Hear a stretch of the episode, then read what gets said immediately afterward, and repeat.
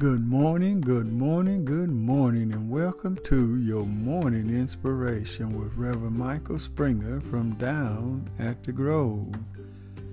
Our morning scripture will come to us from the book of James, the third chapter, verses 13 through 18. Who is a wise man and endued with knowledge among you. Let him show out of a good conversation his works with meekness of wisdom. But if ye have bitter envying and strife in your heart, glory not and lie not against the truth. The wisdom descendeth not from above, but is earthly, sensual, devilish. For where envying and strife is, there is confusion in every evil work.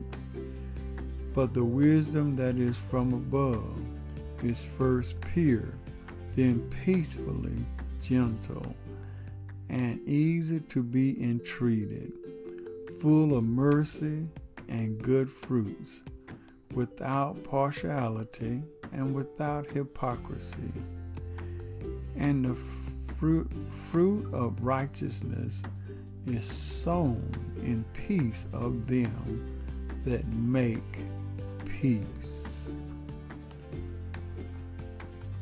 The power of words. The words we speak shape our lives and many times of those around us. Our words can direct us and others in life. A young man wanted to join a monastery.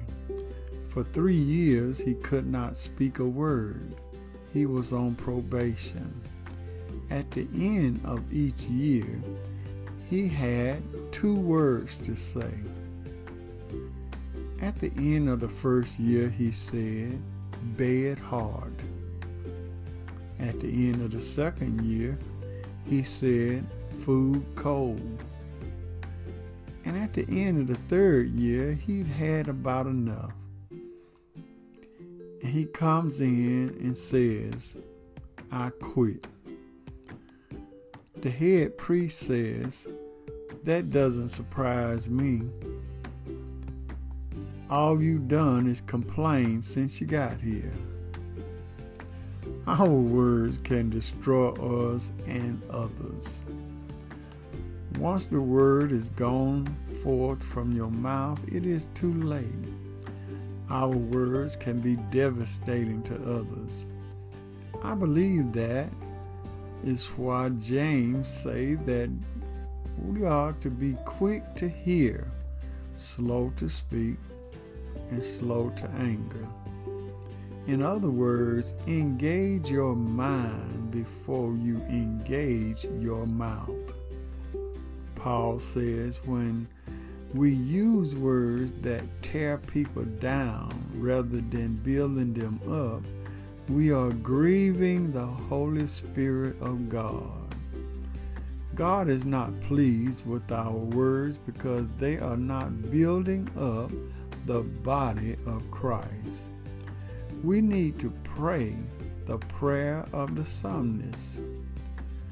Psalms 19:14 Let the words of my mouth and the meditation of my heart be acceptable in thy sight, O Lord, my strength and my redeemer. Our words display who we are and what what's in our hearts.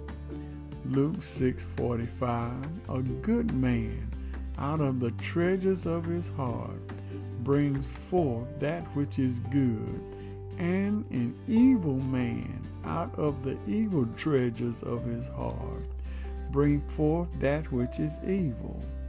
For out of the advance of the heart his mouth speaketh.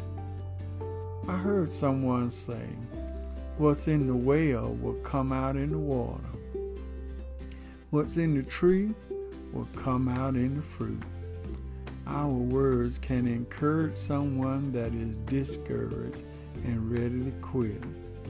Words give new life to a dead relationship.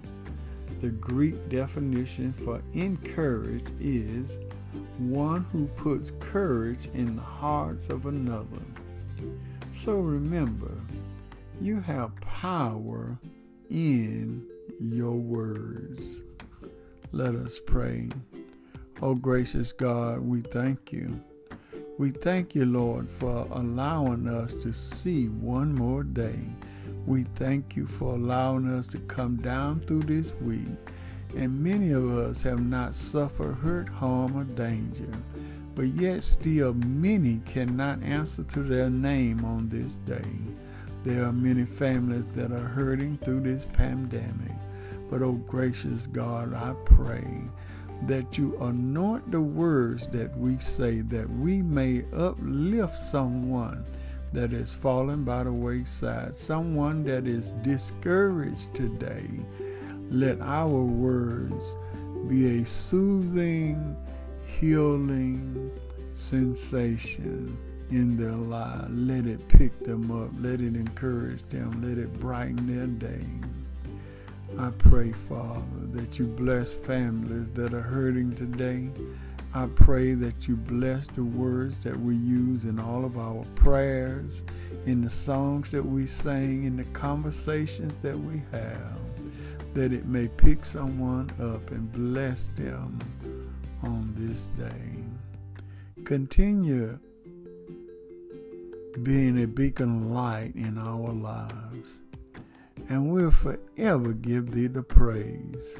In Jesus' name we pray. Amen. We thank and praise God for you today. This is a day that the Lord has made, and let us continue to give Him all praise, honor, and the glory. Always remember everything is going to be all right.